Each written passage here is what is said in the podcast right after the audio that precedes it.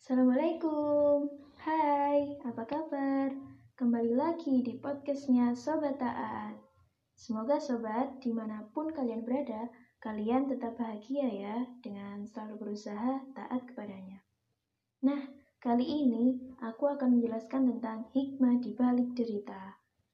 Di mana kisah ini diambil dari perjalanan hidupku sendiri, yang mungkin bisa diambil pelajarannya oleh teman-teman yang saat ini mungkin sedang diuji masalah atau kesulitan hidup lainnya. Oke, selamat mendengarkan.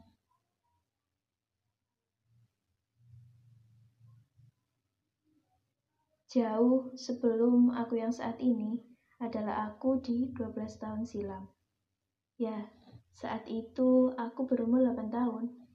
Entah rencana apa yang dibuat Allah sehingga aku mengalami peristiwa besar itu. Yang mungkin di usia sepertiku saat itu belum mengerti apa-apa.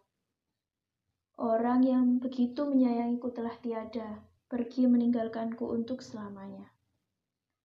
Ibu, dialah sosok yang sedari aku kecil selalu sabar mengajariku, pelajaran sekolah, baca doa, hingga menenangkanku ketika aku nangis. Hingga ketika hari itu tiba, ibuku nggak lagi ngajariku pelajaran sekolah, baca doa, dan mengelusku ketika aku nangis. Karena ibu sudah tersibukkan dengan kerja di pabrik. Ya, di situlah aku mulai kehilangan sosok penyayang.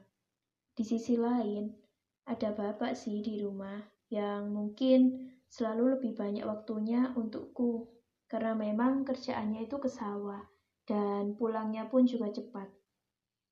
Tapi dia belum bisa menggantikan sosok penyayang dan penyabar seperti ibuku.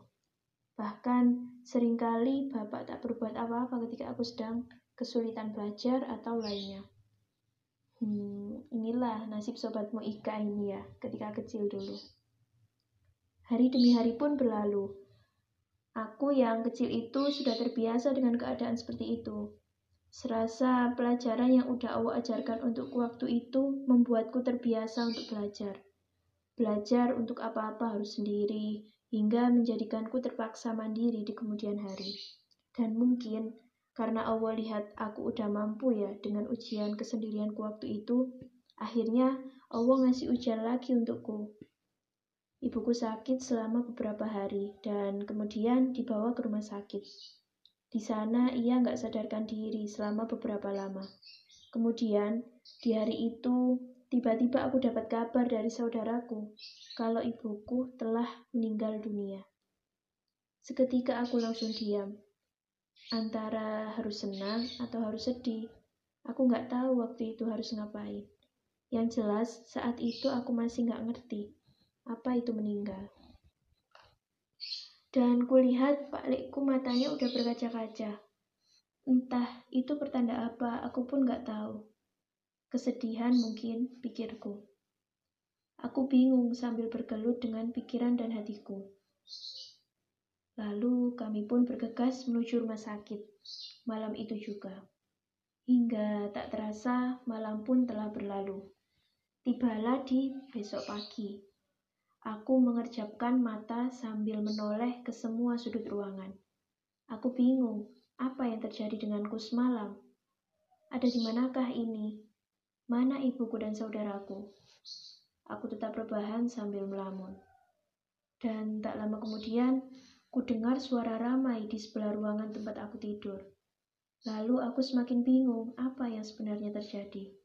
Kemudian Lamunanku pun hilang ketika bibi datang menghampiriku dan memberitahu apa yang sebenarnya terjadi. Aku yang saat itu baru aja bangun tidur, sob, hanya bisa mendengarkan. Lalu aku diantar oleh bibi pulang ke rumah, yang jaraknya itu deket banget, ya sekitar beberapa langkah lah, karena rumah kita memang berdampingan. Aku pun masuk ke kamarku, kulihat ada kakak laki-lakiku yang sedang mengucurkan air mata. Entah karena apa ya, aku pun gak tahu. Masih dengan kebingungan di pikiran. Tak biasanya sih kakak nangis seperti itu. Lalu nenek dari ibuku pun masuk.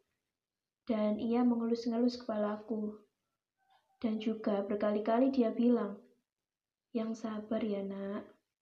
Aku pun diam aja karena nggak ngerti apa itu sabar. Lalu banyak orang yang berdatangan ke rumah sambil bawa beras dan menyalami nenek yang ada di kamar. Tak lupa pula mengelus kepalaku juga sambil berkata, Yang sabar ya nak. Aku pun semakin bingung dan kemudian nenek mengajakku ke ruang depan atau ruang tamu.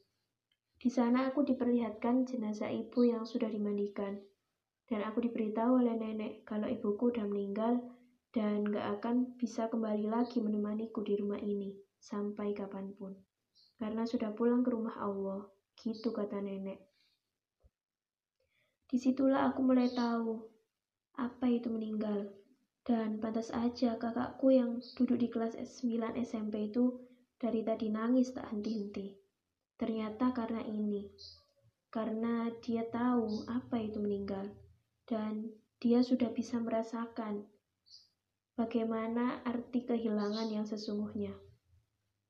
Hingga kemudian aku pun ikut nangis juga karena mulai ngerti arti dari sebuah kehilangan. Kehilangan sosok yang dicintai dan juga penyayang. Dan kejadian itu pun telah berlalu. Ternyata dari sini Allah mengajarkanku sebagai hambanya untuk mandiri lebih cepat, bahkan sebelum waktunya. Ya, karena sebelumnya aku udah terbiasa melakukan apa-apa sendiri semenjak ibuku kerja ke pabrik itu, sehingga dari situlah aku lebih bisa belajar mandiri di kemudian hari, ketika ibu benar-benar meninggalkanku untuk selamanya. Dan dari ujian besar yang menimpaku itu, sob, ternyata Allah timpakan juga balasannya yang lebih luar biasa. Keluarga besarku jadi sangat menyayangiku, bahkan walaupun saat ini aku udah sebesar ini ya alhamdulillah sih dan itulah kisah kelamku yang pertama yang menyimpan hikmah di balik setiap penderitaannya. Dan akan dilanjutkan besok lagi ya insya Allah.